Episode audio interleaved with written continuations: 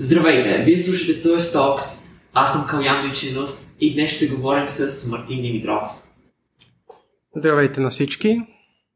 А, Мартин Димитров е преподавател в ТОЕС, алумни разбира се, и част от организационния екип на първия хак ТОЕС. Да, нека започнем с а, бих ли не разказа повече за себе си.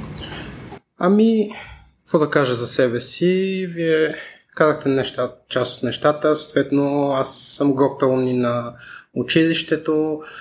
Всъщност дойдох да преподавам от тази година, точно защото смятам, че той се върха и аз съм това, което съм благодарение на училище и това, което ми е дало. И съответно сега е моят дет аз да дам на бъдещите поколения. Тоест беше много различно място, когато аз учих тук и сега виждам наистина положителните промени и се радвам, че мога да допринеса по някакъв начин с тези неща. Относно HackToS, както а, съответно казахте, участвах в организацията, всъщност много това е едно много любимо мое събитие. От една страна това е начин а, по-големите ученици да направят нещо за по-малките, съответно а, имаме това нещо, което е в основата на ТОЕС, съответно да се, да се предава на следващите поколения, се случва още докато а, хората са в училище и това е начин да се покажат как трябва да се прави. За мен това е един вид възпитание на още по-големите ученици, как трябва за в бъдеще да се държат и какво трябва да правят. И много се радвам, че бяхме част от началото на това събитие. Разбира се, ни в началото още и не, не подозирахме какво ще се случи, но се случва нещо, което е много, много, много по-хубаво от това, което се надявахме. Чудесно. Ами, част от модалитета на предаване напред, Giving Forward. И всъщност, ако се отклонявам, и подкастът ми да правим нещо такова. Да, и точно искам да ви попитам, имате ли някакви интересни случки и истории от а, вашите години в ТОЕС? О, случки в нашите години в смисъл бяха безкрайно много. А, нека да започна с една от любимите ми случки покрай HackTOS. А, всъщност ние в началото, когато организирахме първия хакатон, ние не знаехме какво е това. Съответно нямахме цяло това ноу-хау, което има в момента. Ние смятахме, че това е нещо много лесно, което просто е така ще стане. Оказва, че въобще не е така. Но ние си сложихме един дедлайн, който беше един месец преди завършването на годината, в когато трябва да реално да се случи това събитие, защото накрая всички знаете, има оценявания, приключвания, вакансии, хората си тръгват по-рано и съответно синхронизирахме всичко с а, Стела, с а, преподавателите, които ще ни помагат покрай събитието, с а, спонсори и така нататък и се оказа, че а, просто няма как се случи за това време. Също ние започнахме да организираме по-малко от два месеца преди датата, на която трябваше да се случи, което просто нямаш как да се случи. Първо а, чухме реално от спонсорите, че няма как да се случи за такъв кратък период. За тях не има възможност. Съответно, мислихме, мислихме и какво направихме и ние просто изместихме събитието с две седмици напред. Всички спонсори казаха, че е супер, направихме плакати, разпечатахме ги, разлепихме ги и почнахме да, с... да се грижим за останалите неща по организацията. И в един момент се оказа, че не сме казали на Стела за новите дати. Може всички да се сетите какво се последва. Целият организационен екип беше изправен до стената на нейния кабинет и няколко часа разбрахме защо не се прави така. Друга любима моя случка, не е свързана с HackTOS, всъщност беше когато отидохме на HackFMI, отидохме на реално два отбора от нашия випуск и всъщност HackFMI беше тогава състезание, което беше само за студенти на ФМИ, беше организирано с тази цел ние просто чухме за него и решихме да отидем. И отидохме и се оказа, че половината от отборите там са или бивши туесари, или настоящи по-големи випуски от нас. Ние тогава бяхме девети клас на първото Хакфеми, което отидохме. И това просто показа, че той се навсякъде и алуминистите на ТОЕС са изключително силно общество, което буквално навсякъде в нашите среди. И до ден днешен все още работил съм на около 7-8 места. Не е имало фирма, в която да не е имало доктор СА. А кой клас сте били, когато сте организирали първия клас? Мисля, че бяхме 10 клас. Би трябвало, да. Ами, добре, вие всъщност продължавате да точно преподавате в момента. Как решихте да започнете всъщност какво ви дава преподаването? Ами, всъщност видях просто, че се търсят преподаватели. Аз от няколко години всъщност наблюдавам uh, всеки път Call for Teachers, когато пуснат началото на учебната година, но никога не ми достига време и си казвам, е сега ще освободя и ще отида. И то живота не става така нещата. Аз съответно осъзнах, че никога няма да се освободя, ако чакам просто някакъв момент в бъдещето, то никога няма да настъпи. И затова се реших тази година да започна. Също за мен преподаването е наистина много голяма част от това да даваш на другите, на следващите поколения и наистина ме зарежда по един начин, по който нищо друго не може. Просто да виждам следващите поколения колко са както и да звучи, са по-добри от нас. Това просто няма как си изкривя душата и да не го кажа. Просто се вижда, че всяко следващо поколение е по-добро, всеки следващ випуск е по-добър. Това, това се вижда и по всичките състезания, по които се ходи и всички призови места, които се взимат и го виждам и като преподавам. Аз нещата, които ги знаят хората, на които им преподавам, аз на тяхната възраст не ги знаех все още. И изключително зареждащо позитивно и много приятно. Ами, аз си давам сметка, че, например, неща, които можем, че 10 клас учат, аз не съм ги учил и в 11 клас. Или, или по-скоро неща, които аз съм взимал по-късно, да ги взимам по-рано. Спомнявам програмата и мисля, че дори една година, даже две години разлика са,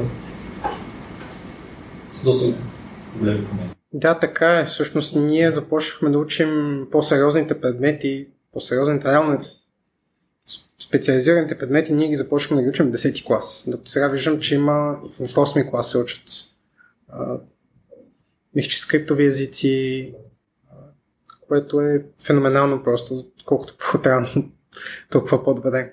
Да, ние като нали, представител на първия випуск с а, тази нова програма, а, като цяло от 8 клас почваме с специалните предмети, а, изучаваме си, както и а, увод в специалността и като цяло с този материал все повече и повече се надгражда с следващите класове, което е много яко да се види. Изключително приятно е. Просто наистина показва т.е. колко е силен и какви специалисти реално завършват, защото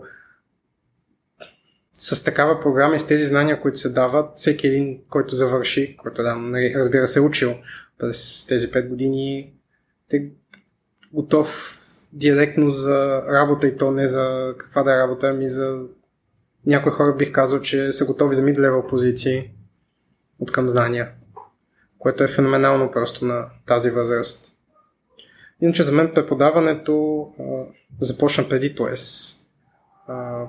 Аз преди няколко години водих Coder Dojo и в ТОЕС включително и обучавахме в ТОЕС конкретно обучавахме деца от 5 до 7 клас, които реално някои от тях може би в момента са ученици в ТОЕС, като идеята беше още по-отрано да ги подготвим, защото децата са феноменални и могат много отрано да разберат нещата. Колкото по-рано се започне, толкова, по, толкова по-добре, толкова по-силни ще бъдат, когато завършат.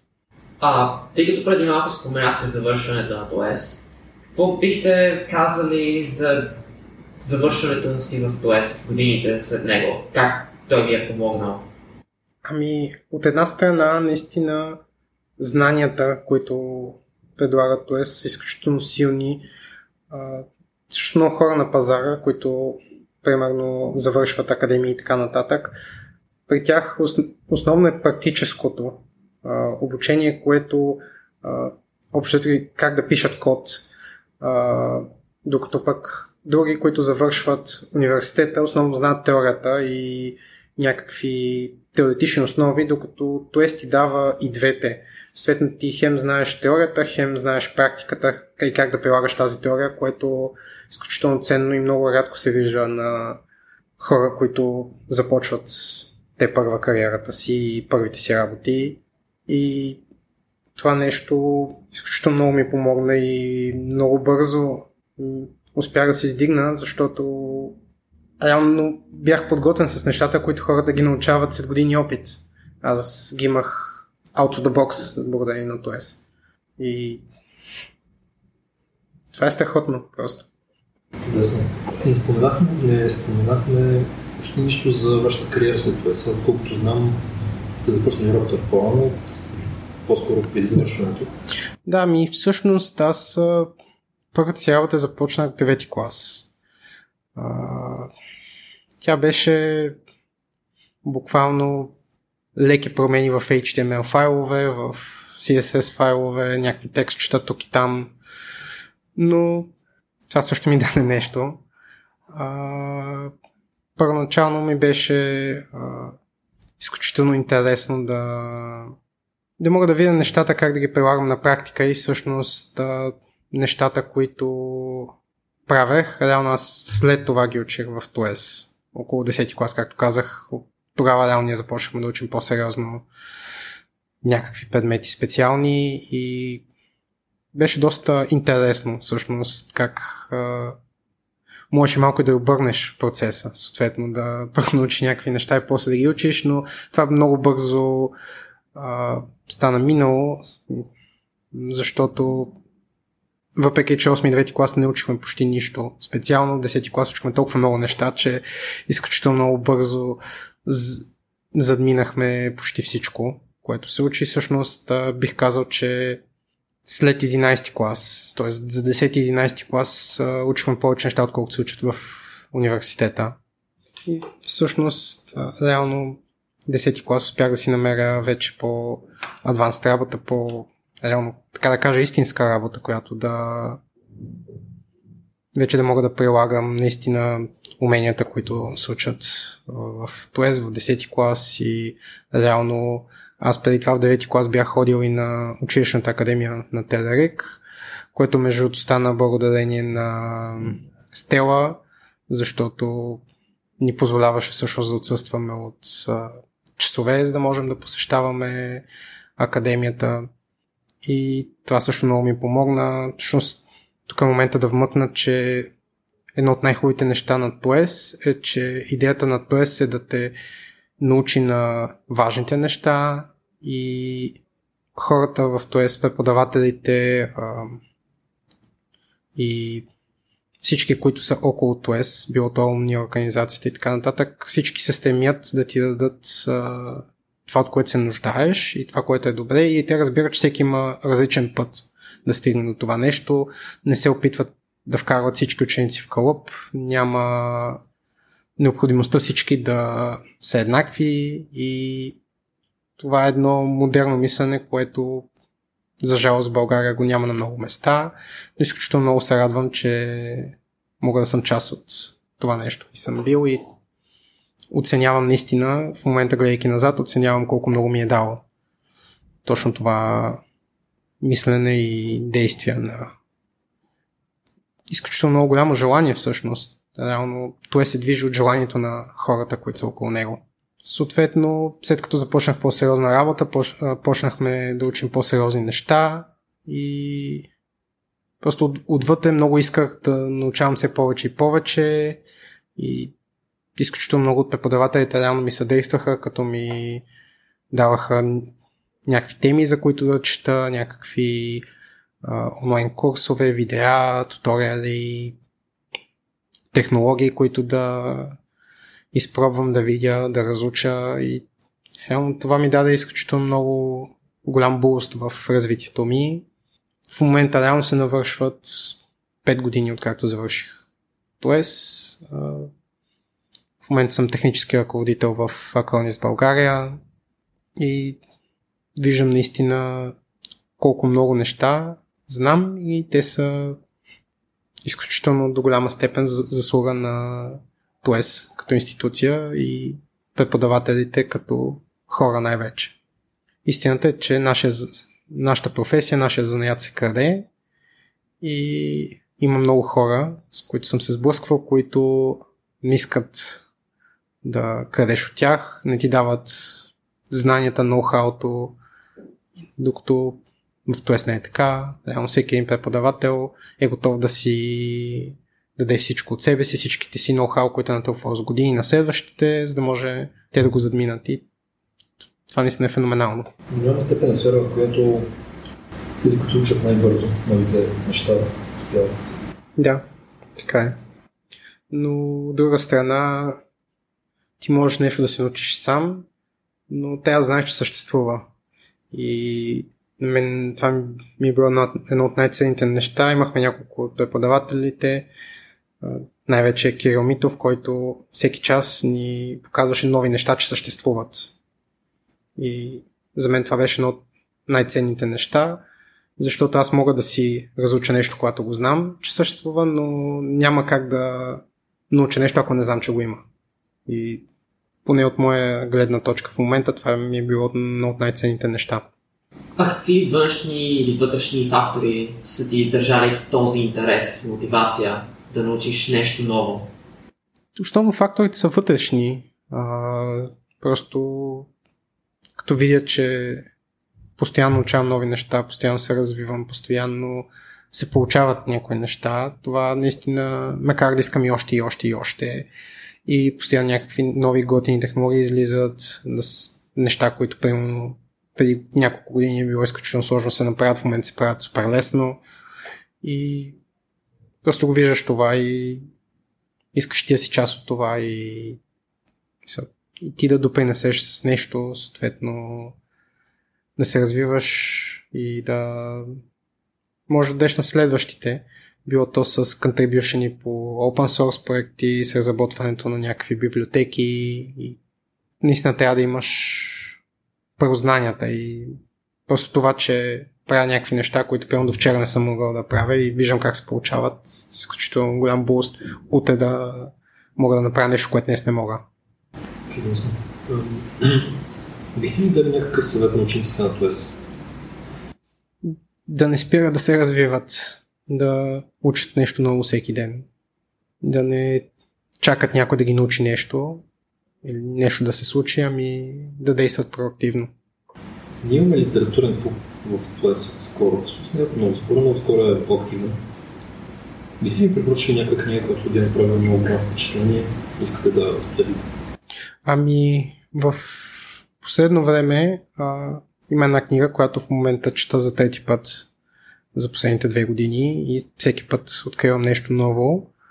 А, това е Architecture Guide, Engineering Approach. А сега в момента не мога да ви кажа точно кои са авторите, но това е книга, която за мен трябва всеки един инженер, девелопър или както и да се нарича да я прочете, защото за мен едно от най-важните неща в нашата професия е проактивността, което до някъде включва и това да когато видиш, че има по-добър вариант за нещо, да го направиш, а не да си каже, да, да, ама какво е това? В смисъл, просто ще го направя и утре ще правя нещо друго и така. И съответно, за мен тази книга дава поставя въпроси, за които аз лично не съм се замислял и разговарял съм и с мои колеги, препоръчвал съм и на колеги с много голям опит и те горе да ми връщат същия фидбек че им, просто докато разработват някакви продукти, вече след прочитане на тази книга се замислят с неща, които не са се замисляли преди това и могат да със същите усилия да направят по-добър продукт. Заглавието звучи като доста техническа литература, но като описвате по-скоро бих ли казали, че а, би било полезно на хора, които не се занимават с програмиране или просто искат да извличат уроци от големи проекти? Ами, да, тя не е стрикно за програмиране, даже бих казал, че тя е всъщност за архитекти, на, които не пишат код, реално. А, но истината е, че в нашия бранш малко ролите се сливат и се допълват и съответно едно от важните качества е да можеш да разбираш ролите на всички останали и да знаеш а, защо те са нужни и какво те правят. И тогава можеш и ти да, да си зададеш някои въпроси, които да, да подобрят и твоята работа. Истината е, че това вече няма нищо общо с програмирането, а се прилага за всички сфери на живота. Когато видиш, че някой а, е по-добър от теб в нещо, добре да се получиш от това нещо, да го погледнеш, да го анализираш, да видиш защо, как, мога ли аз това нещо да го приложа, дори да не е за също нещо, неговия проч мога и да го приложа за нещо друго. И почти винаги има как. Има какво да се научи от всяко нещо, било то позитивно или негативно. И съответно и за мен тази книга е същото. Въпреки, че тя реално е гайд за архитекти, инженерите може много да научим от нея.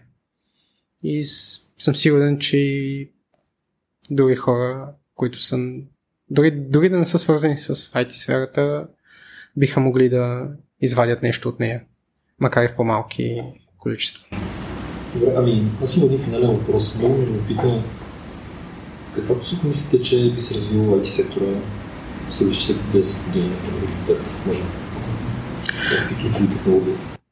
Ами те ключовите технологии, както виждаме в последните години, постоянно се появяват някакви нови неща и никой не ги очаква да се появят, док не се появят. И примерно докер революцията, която смени целия сектор, буквално за една година всичко се стана различно. И никой не го очакваше преди това. То като цяло идеята на Докер не, не беше това, което стана.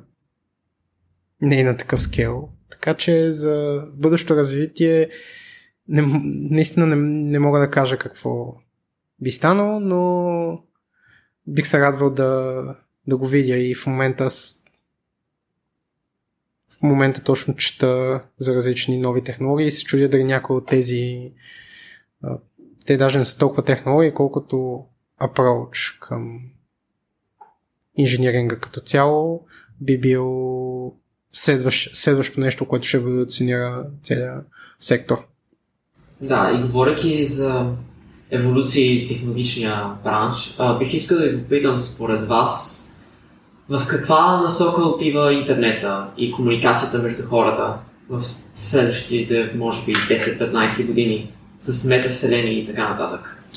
Ами, това според мен е малко повече политически въпрос, отколкото технологичен. И колкото и от техническа гледна точка да, да е логично следващ, следващите стъпки да бъдат а, към още по-засилване на глобализацията, на свързаността и реално вкарване на интернета във все повече неща и реално връзка между всичко, живо или не живо. А, ситуацията е такава, че може би вървим точно в обратната посока в момента. Заради деглобализацията в, на политическата сцена.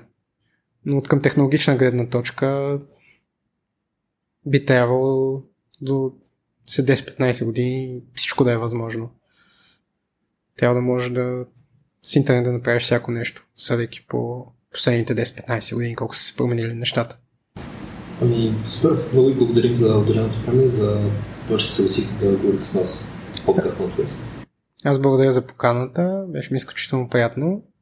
И това беше. Благодаря ви, че слушахте Toy Talks с Мартин Димитров. И до следващия път.